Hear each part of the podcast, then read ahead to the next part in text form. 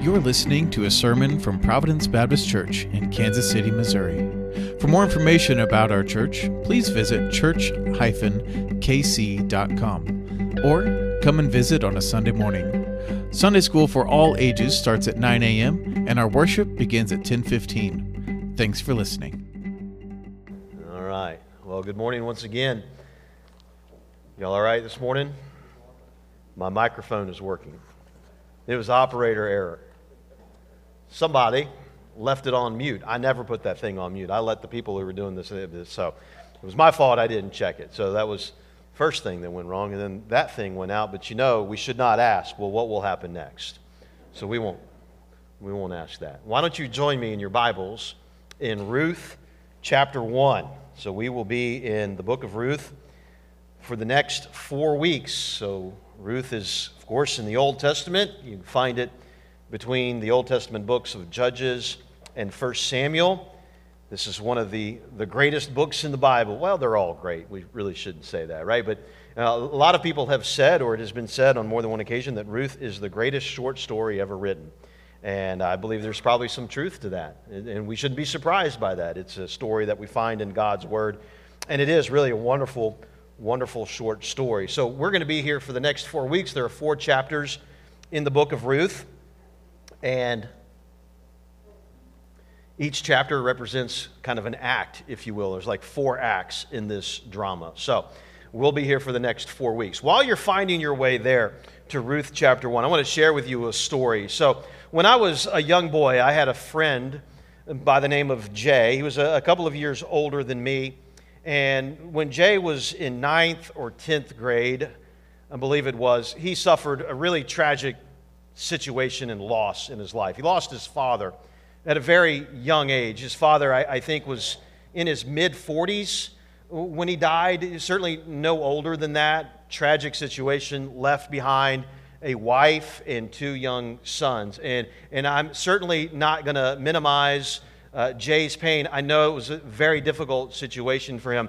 But as you might imagine, that had a profound impact on Jay and a profound impact on the way that Jay viewed the world and the way that Jay viewed God. Shortly after the loss of his father, Jay descended into what could only be described as this descent of despair and, and hopelessness that then turned into anger and bitterness. He became a very angry young man. He was angry at the world. That then led to anger directed at God. He, he reached a place where he decided that God was the source of his pain and his suffering, and he decided that he wanted nothing to do with God. Really, a, a, sad tale to sit and watch. And I, I don't know where Jay is today spiritually. We, we haven't talked in years. I, I don't know where he is today. But the, I pray that, that he's grown out of that and, and, and sought God again later in his life. But there's a reason why I share that story with you this morning.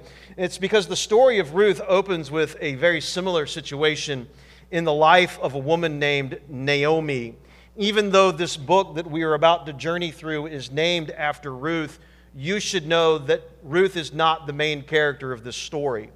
The main character, the central figure in this story is, in fact, Naomi.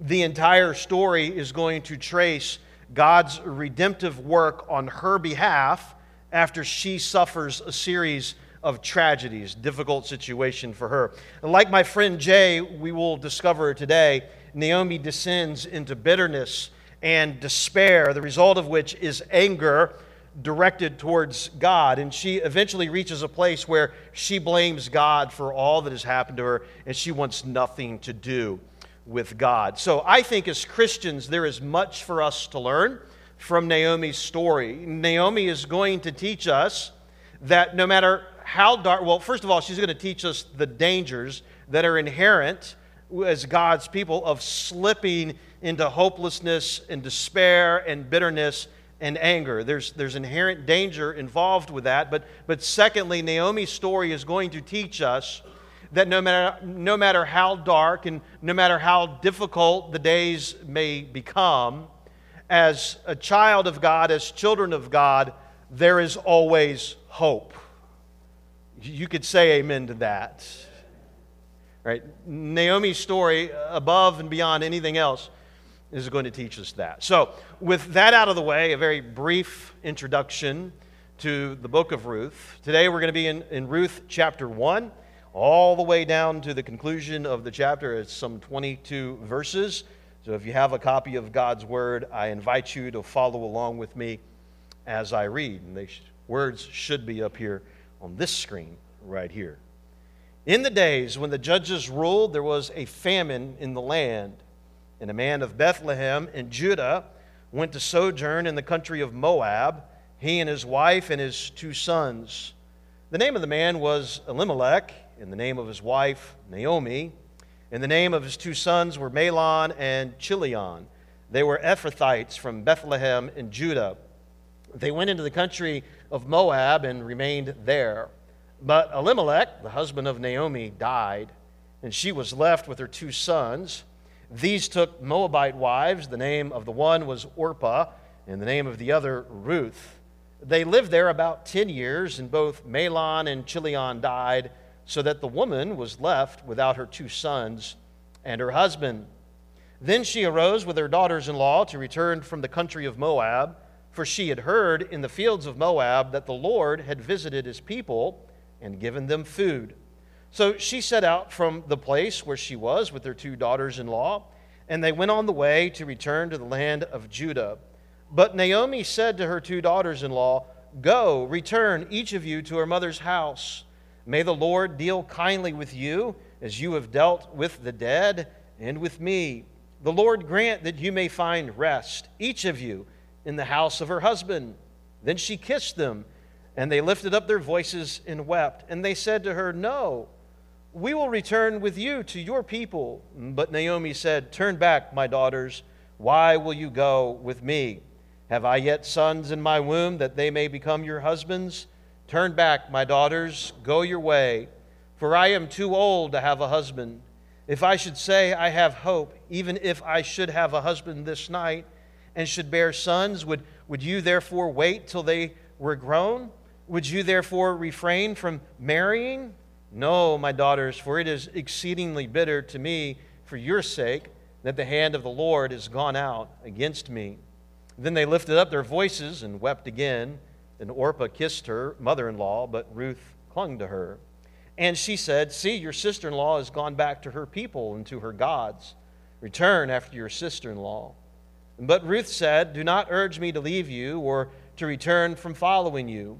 For where you go, I will go and where you lodge, I will lodge. Your people shall be my people, and your God my God. Where you die, I will die, and there will I be buried. May the Lord do so to me, and more also, if anything but death parts me from you. And when Naomi saw that she was determined to go with her, she said no more. So the two of them went on until they came to Bethlehem. And when they came to Bethlehem, the whole town was stirred because of them. And the women said, is this Naomi? And she said to them, Do not call me Naomi, call me Mara, for the Almighty has dealt very bitterly with me. I went away full, and the Lord has brought me back empty.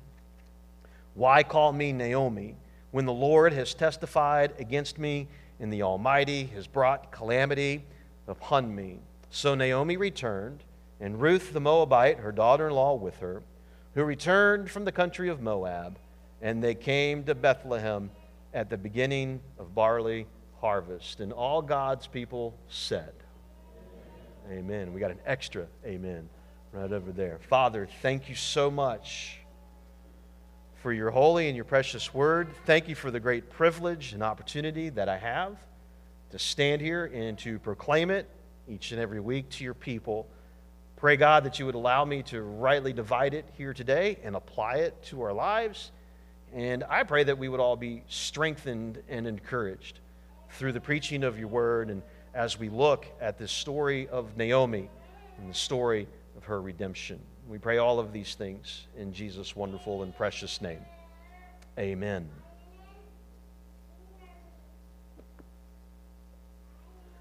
So, as I mentioned just uh, a few moments ago, we are going to see tragedy strike in the life of Naomi. But before we actually get to the tragedy, the narrator of this book is going to do a little bit of, of foreshadowing for us in the first two verses of chapter 1. I'm not going to read those verses again, but they should be up here on the screen. And these first two verses of chapter 1, uh, they're very foreboding, and they're, they're like storm clouds on the horizon. They're preparing the reader for the storm that is coming. When, when they read these two verses, they know, oh, there's dark clouds, there's a storm gathering on the horizon. So, dark cloud number one is the mention of the time of the judges. So, we learn here in verse 1 that the events of this book occurred during the time of the judges. This was a very dark period in the history of the nation of Israel. It was a time of perpetual war. Someone, you know, history doesn't repeat, but it sure does rhyme, right? It was a time of perpetual war for the nation of Israel. It was also a time of apostasy over and over again, and it was a time of judgment. Judges chapter 17, verse 6 says this In those days there was no king in Israel, but every man did which was right in his own eyes. That phrase is repeated at least seven times throughout the book of Judges. Every man did what was right in his own eyes. And that phrase demonstrates how the people of Israel had abandoned Yahweh, who was supposed to be their true king. Uh, my understanding of the Old Testament is, is this when, when God entered into a covenant with the people, the nation of Israel, He never intended for them to have an earthly king. He was to be their king. Yahweh was to be their king. They were to be a true theocracy. And just by way of reminder, whenever we see Yahweh in the Old Testament, you need to automatically think about Jesus. And so uh, God entered into a covenant with the nation of Israel. He said, I'm going to be your king. They were to submit to his kingship, his rule. They were to be faithful to his covenant. But during the time of the judges, they were anything but. They did not submit to his kingly rule, and they were not faithful to his covenant. And that's one reason why why it was such a dark period in the nation of Israel. This may very well explain their apostasy and their unfaithful to his covenant, unfaithfulness to his covenant. This may very well explain the second dark cloud that we read here, and that is the mention of the famine in the land. This is a phrase that is also repeated quite often in the Old Testament. And whenever you read it, that, that usually lets you know that something worse is coming. Now, according to Leviticus 26 and Deuteronomy 28, Yahweh had promised to send famines upon Israel if they were unfaithful to his covenant. You can read that again in Leviticus 26 and in Deuteronomy 28. Here's something else we should remember. When, when God entered into a covenant with the nation of Israel, he made them a series of promises. He said, All right, here's the deal. I promise to bless you. If, if you are faithful to my covenant, here's a list of promises of blessings that, that I promise to give to you. But if you are unfaithful to my covenant, here's another list of promises a promises a, list of, curses. And famine was one of those curses. And, it would seem entirely possible we don't know for sure but it's possible that this famine that we read about here during the time of the judges was a part of god's judgment upon the nation of israel. And indeed this is bolstered by the fact that the famine is apparently restricted to israel because elimelech picks up his family and he moves from bethlehem which, oh, by the way, Bethlehem literally means house of bread. And so there, there's no bread in the house of bread in Bethlehem, but apparently there is bread in Moab. And Moab is not all that far away from Bethlehem, it's just across the Jordan River, modern day Jordan. And so the, this famine that we read about here, it's restricted, apparently, to the land of Israel. And so that's further evidence at least it's possible that this famine is a result of God's judgment. And then there's dark cloud number three, and that is the mention of Moab. The people of Moab are the descendants of Lot's children that he fathered with his oldest daughter. And you can go read that sordid affair in Genesis 19 if you want to. But these people are pagan enemies of the nation of Israel, and they do not follow Yahweh. So, again, all of these details are simply foreboding, and they serve like dark clouds on the horizon. The reader reads these two verses, and they're, they're in tune. They're like, oh, there's a storm coming. And the storm now hits in the following verses, verses 3 through 5. But Elimelech, the husband of Naomi, died, and she was left with her two sons.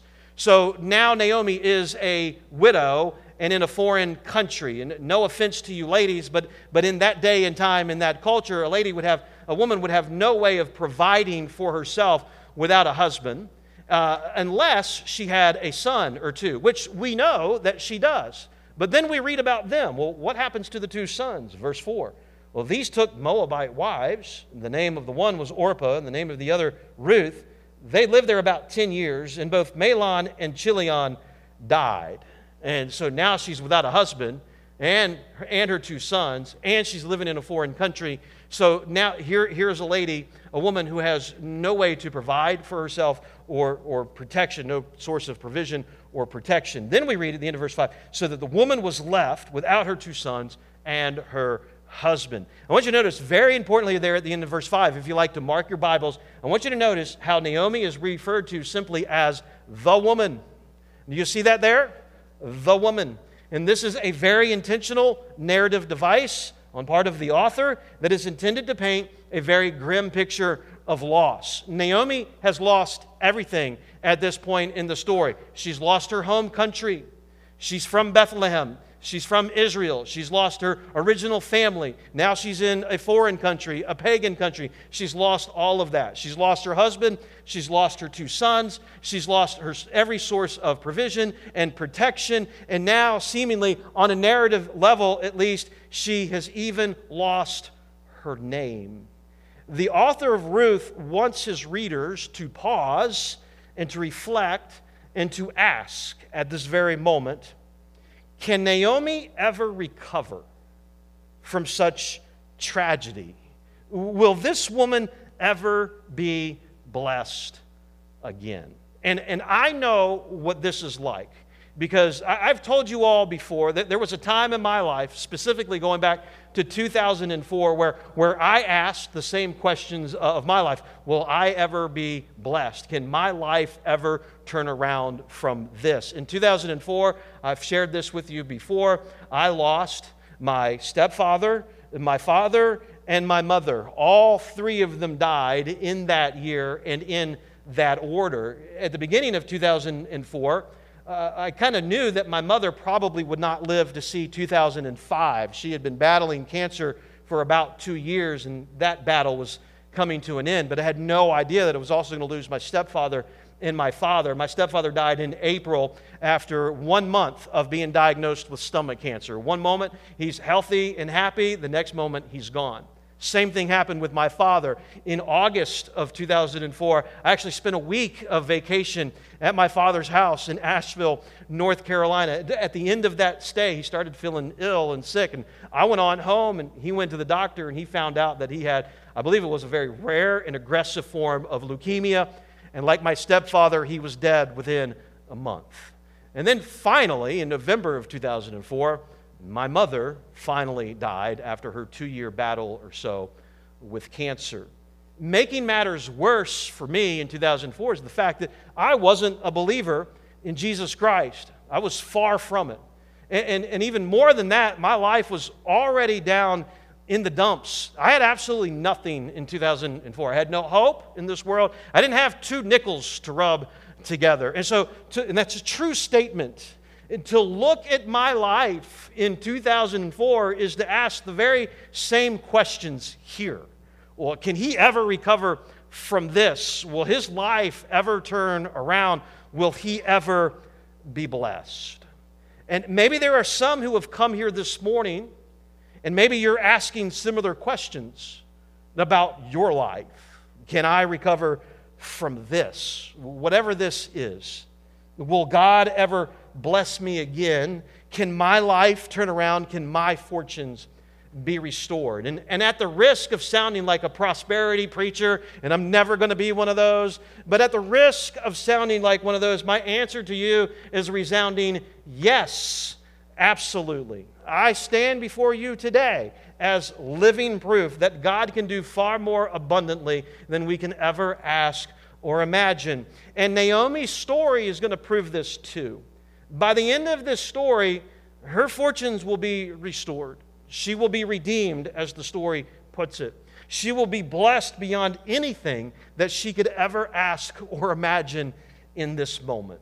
But before she gets there, she's going to descend into this pit of bitterness and despair. We pick up in verse 6, and there the Bible says, Then she arose with her daughters in law to return from the country of Moab, for she had heard in the fields of Moab that the Lord had visited his people and given them food. After a series of, a really dark, series of dark information and dark clouds, we finally get a ray of sunshine, and a ray of hope right here in verse 6.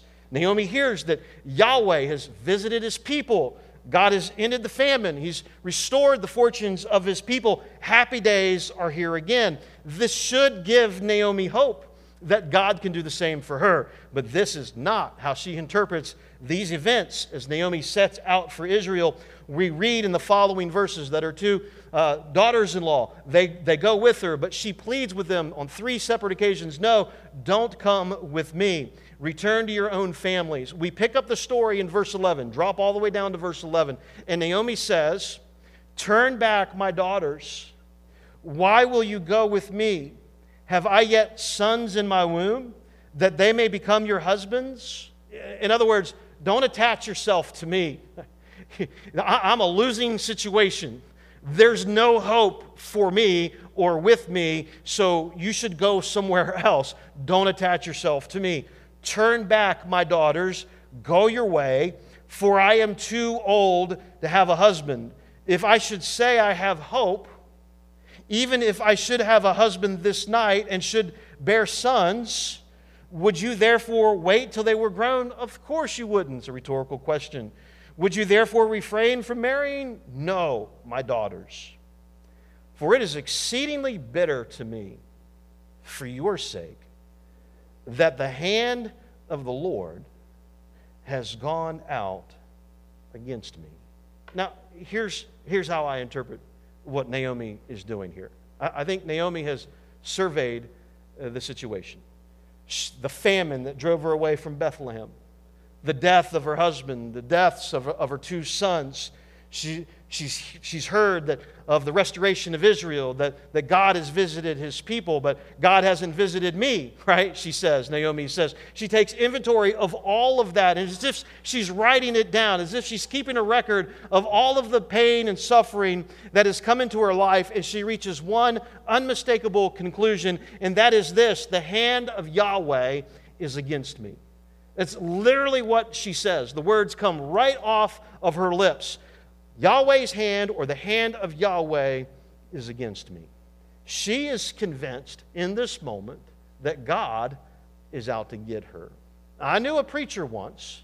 He was actually my very first mentor in pastoral ministry. He was the pastor of the church where I came to saving faith in Jesus Christ. He is the one who pushed me in the pulpit for the very first time and said, God is calling you to preach. And I said, No, I'm not. And here I am. God bless him, Pastor Steve. And Pastor Steve would call this kind of thinking stinking thinking. Isn't that right, dear? It's exactly what he would call it. Naomi is engaging in stinking thinking. She's allowing her tragic circumstances to affect the way that she thinks about God.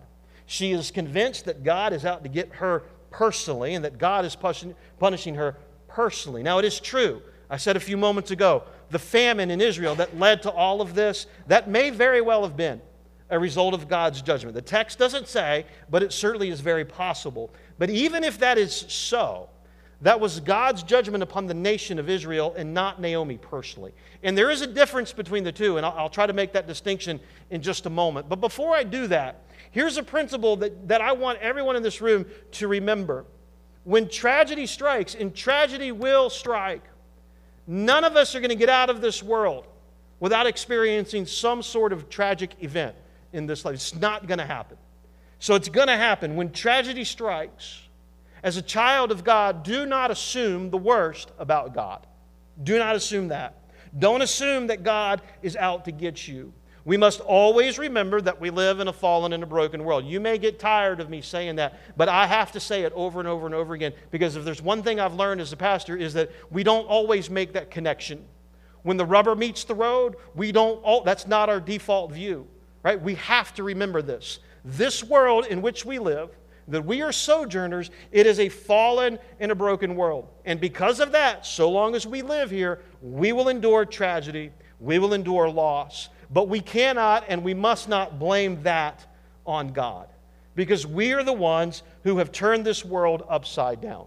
We are the ones who have corrupted God's good creation. And now we live with the results of that corruption death, disease, famine, war. And, yes, on one level, like Naomi, on one level, these things are a result of God's judgment on the world because the judgment of Genesis chapter 3 when mankind fell into sin. So, in one sense, that is part of God's judgment upon the world, right? So, we, we live in a world that has been judged by God and that has fallen and is broken. That is the bad news. But there is good news. And as I, I, like to say, you cannot have good news if at first you do not have bad news. And the good news is that God is a God of grace and a God of mercy who offers redemption from this fallen world. In fact, the whole story of the Bible, church, tells of how God redeems those who have been victimized by the tragic realities of this fallen world. The Bible is one story. I want you to get that. When I was a young pastor, well, a new pastor, let's put it that way, because I wasn't exactly young in age. But in my first pastorate, had a Wednesday night Bible study. I don't know, there was probably 30 people in the room, and I asked the question Is the Bible 66 different books? Or is the Bible one book with one story? And almost to a T, every single person in the room said, Yeah, preacher, it's 66 books. No, it's not. The Bible is one book, and it is one story. There is one grand story that is going from the beginning all the way to the end. I, I, really like the way that our children's Sunday school curriculum has our children remember this grand narrative of Scripture creation, corruption, catastrophe, confusion, Christ, cross, consummation. It's a really easy way to teach children. In fact, one of my children, who will remain nameless, came home a few weeks ago and was all excited because they had learned the seven C's of history and they he reeled it off his tongue. All right, well, you know it's one of two, right? Creation, corruption, catastrophe, confusion, Christ, cross, and constipation.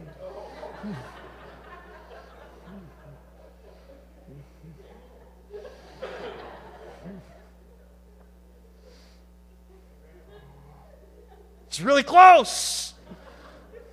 It's really close, but it really is a really good description of the grand narrative of Scripture creation. God creates this perfect world where everything is as God intends it to be. Man and God live in harmony. Man and man, man and woman live in harmony. Man and creation. There's, there's no death, there's no disease, there's no warm, there, there's no famine. It's, it's as God intends it to be. But then there's the corruption of Genesis chapter 3. Mankind falls into sin. The world then is, is cursed. The world is then turned upside down. It's been corrupted. Then there's the catastrophe of Noah's flood. That was a catastrophe of God's judgment upon this fallen and this broken world. But in God's judgment, God's judgment meets his grace because God saved and redeemed one family out of, out of the world. And he saved them for a purpose so that ultimately he would save and redeem the human race and this fallen rock that we call home. Then there's confusion. Genesis chapter 11. This is a very important chapter in your Bible. You should understand it.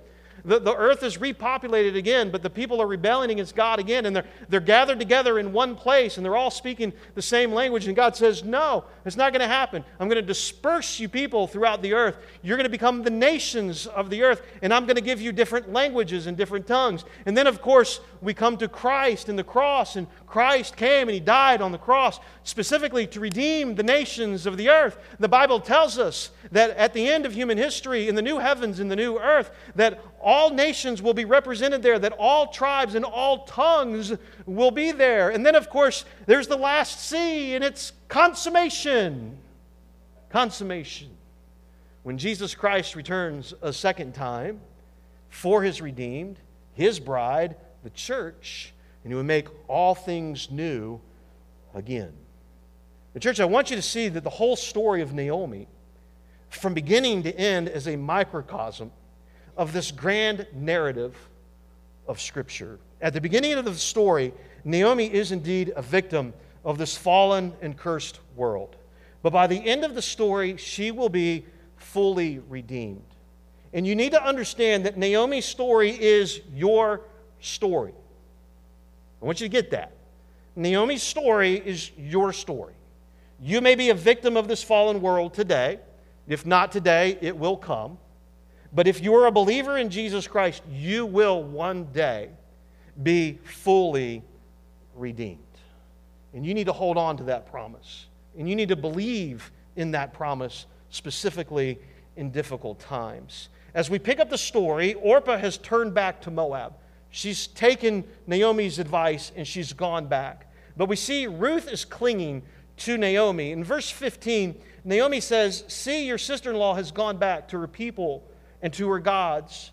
Return after your sister in law. Think about what she's doing here. She, she urges Ruth to go back to her gods. Ruth is from Moab. The only gods in Moab are lifeless idols made of wood and, and made of stone. Naomi is saying, You'll be better off with your lifeless gods than with Yahweh, the one true God. And so, because of this, Naomi seems to be someone who has lost all faith and all trust in God. And this is where stinking thinking will lead you if you're not careful. So that's why we should avoid stinking thinking and we should avoid poor thoughts of God. But Ruth now in verses 16 and 17, she speaks for the first time. And, and here in these verses, these are very key verses to the entire book. And this is probably why Ruth's name is on the, the cover of the book, if you will. She says, verse 16, Do not urge me to leave you or, or to return from following you. For where you go, I will go, and where you lodge, I will lodge. Your people shall be my people, and your God my God. Where you die, I will die, and there I will be buried.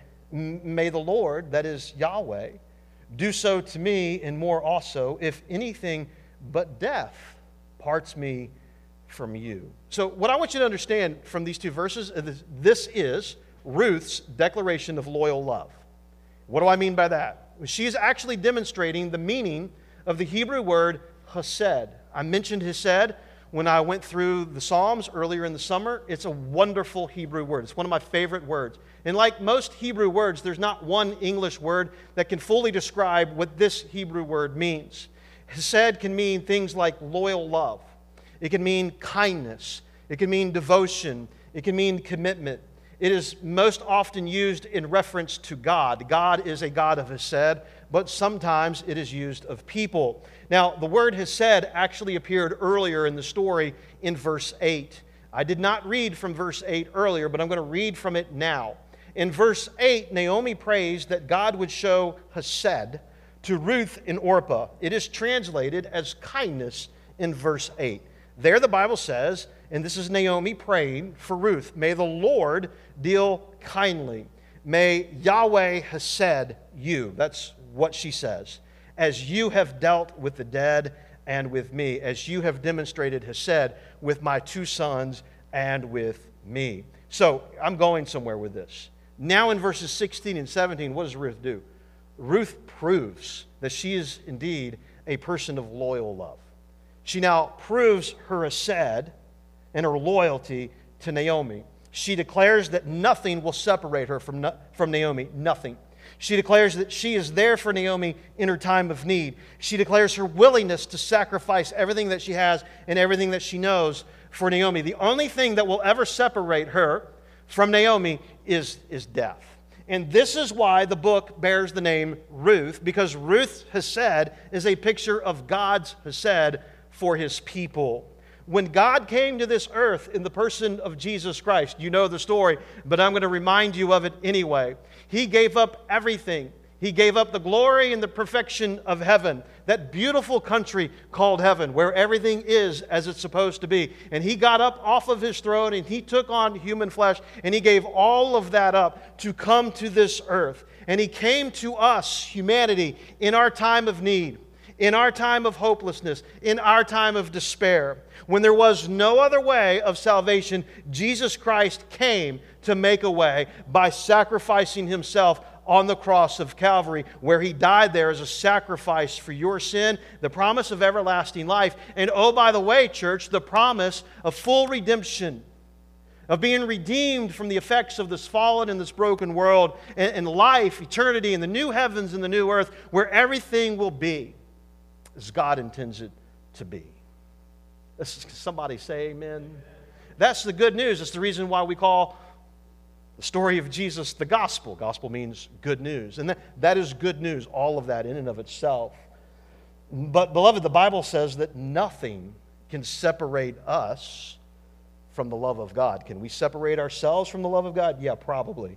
But God's still going to love us. All who have trusted in Jesus Christ are assured of God's loyal love. Romans 8 38, Paul says it, you know it. I am sure that neither death, nor life, nor angels, nor rulers, nor things present, nor things to come, nor powers, nor heights, nor depth, nor anything else in all creation. You see what he says there?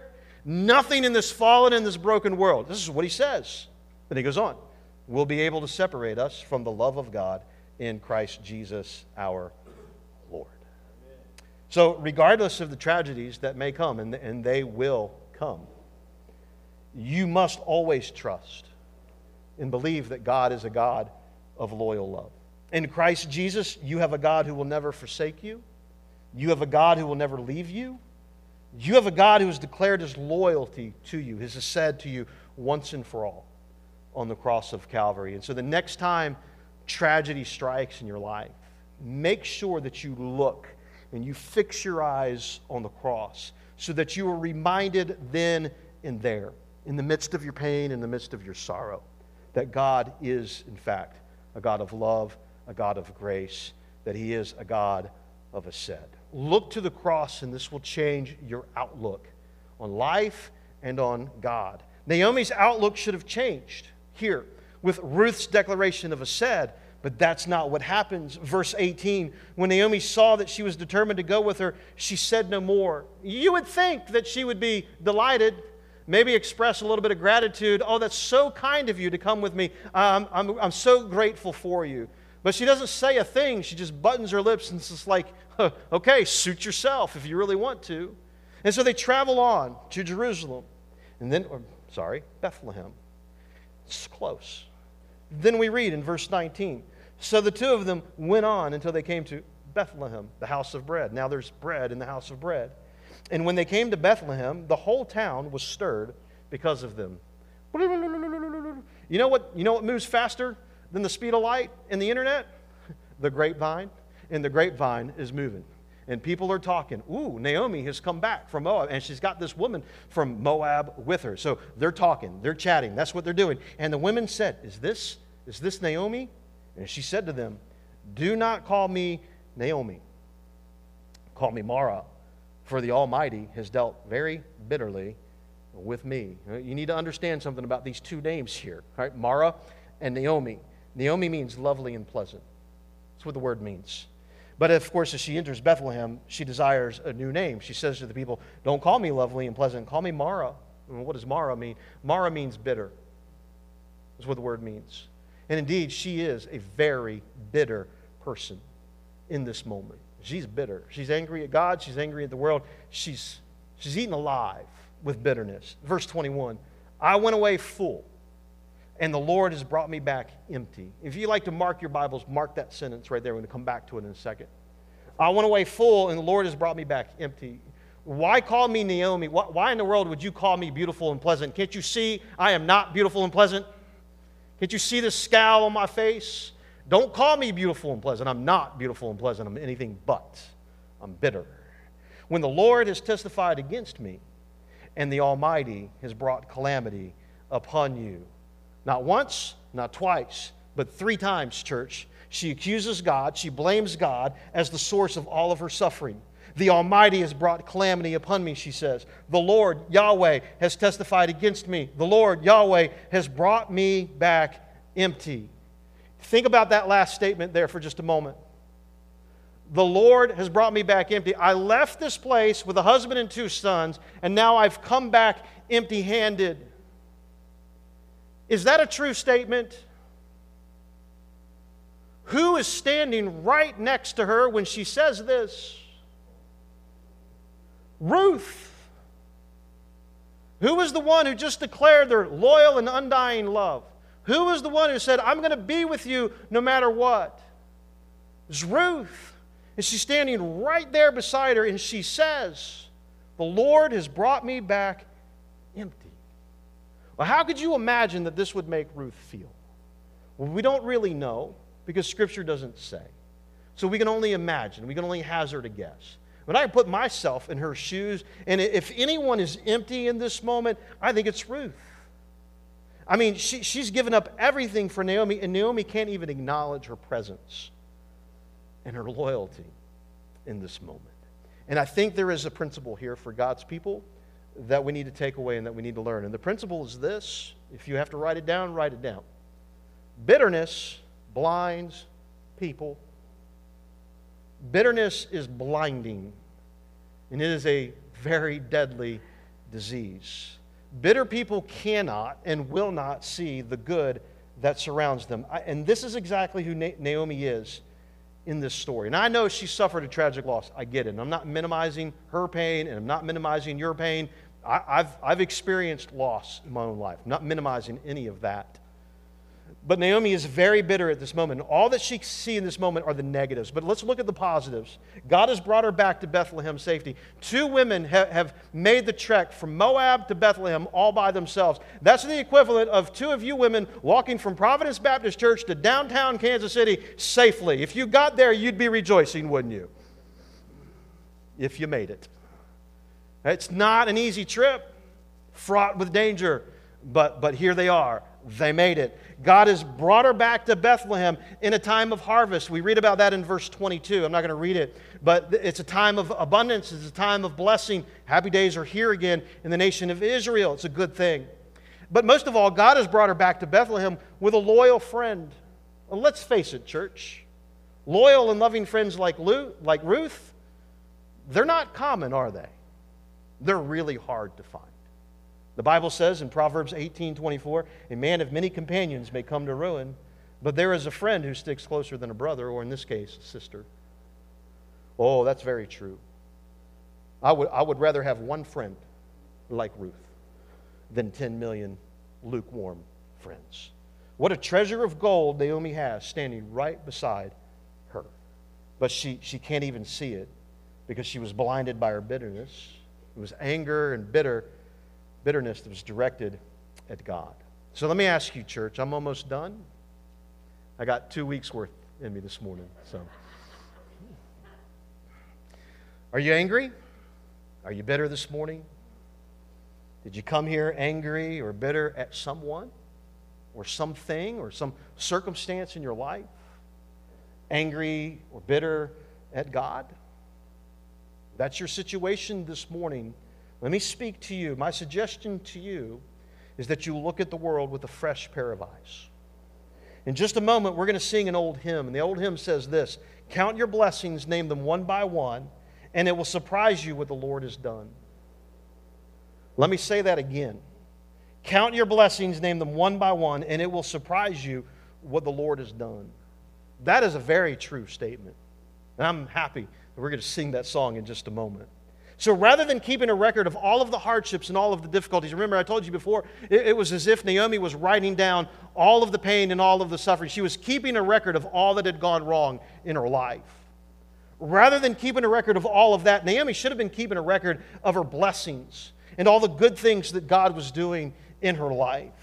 And so maybe there are some here this morning who are in the same boat. Maybe there are some here who need, need to count your blessings. If, if that is you, let me just encourage you to sit down on a regular and consistent basis and, and think about and like really meditate on all the good stuff that's going on in your life and all the good things that God is doing for you, all of the blessings that you can count in your life.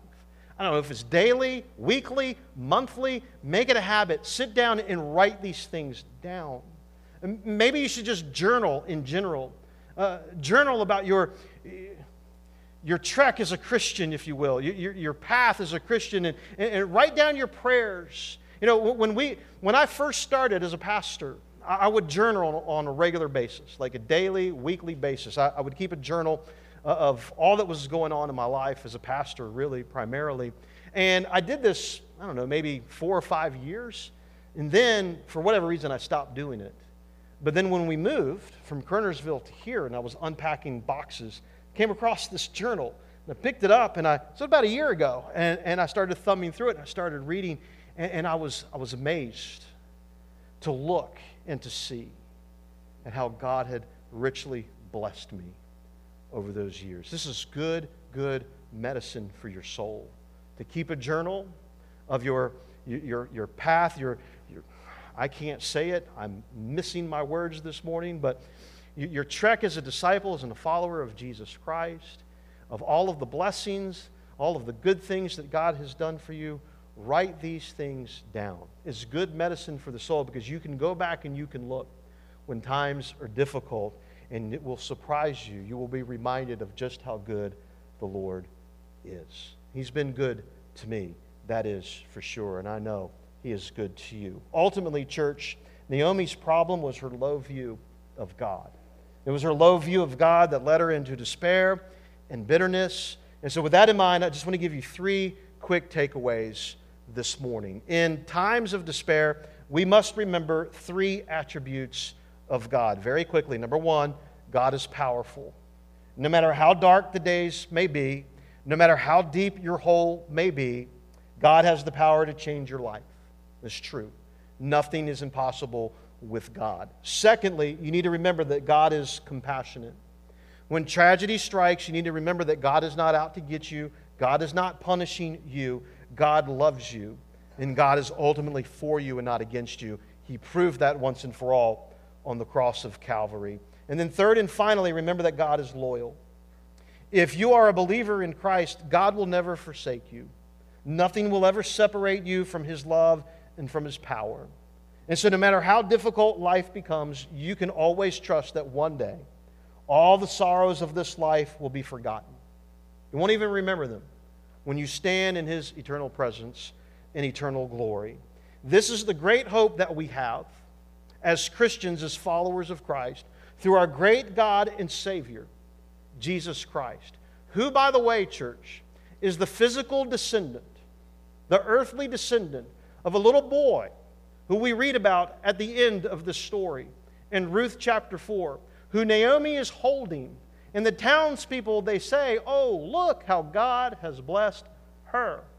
Naomi, God has given her a son. She's fully redeemed. Jesus Christ is a physical, earthly descendant of that child, Yahweh in human flesh. Proof, once again, church, that the Bible is one grand story of how God is redeeming mankind through Jesus Christ. All glory and all honor and all power unto him. Jesus, thank you so much that you are a God of grace and you are a God of love. The God who redeems us, the God who proved it once and for all on the cross of Calvary. Lord, I pray that, that we would all take the message to heart that we would, we would remember these things, particularly when life turns dark, difficult, that we would, we would not think ill of you, but that we, we would remember who you are, that you are a God of love and a God of grace. I thank you, Lord, and I praise you in Jesus' name. Amen. Invite you to stand, church. We're going to sing one more hymn, and the hymn is going to invite us to count our blessings. So as you sing the hymn, think about your blessings and think about all the good ways that God has blessed you in your life. This is also a time of response. Maybe there's someone out there who's never trusted in Jesus Christ. You need to know that this world is fallen and is broken, but there is redemption that's available through faith in Jesus Christ. Personal faith, believing that He died on the cross as a sacrifice for your sin and was raised to life again. Whatever it is that's on your heart, I would encourage you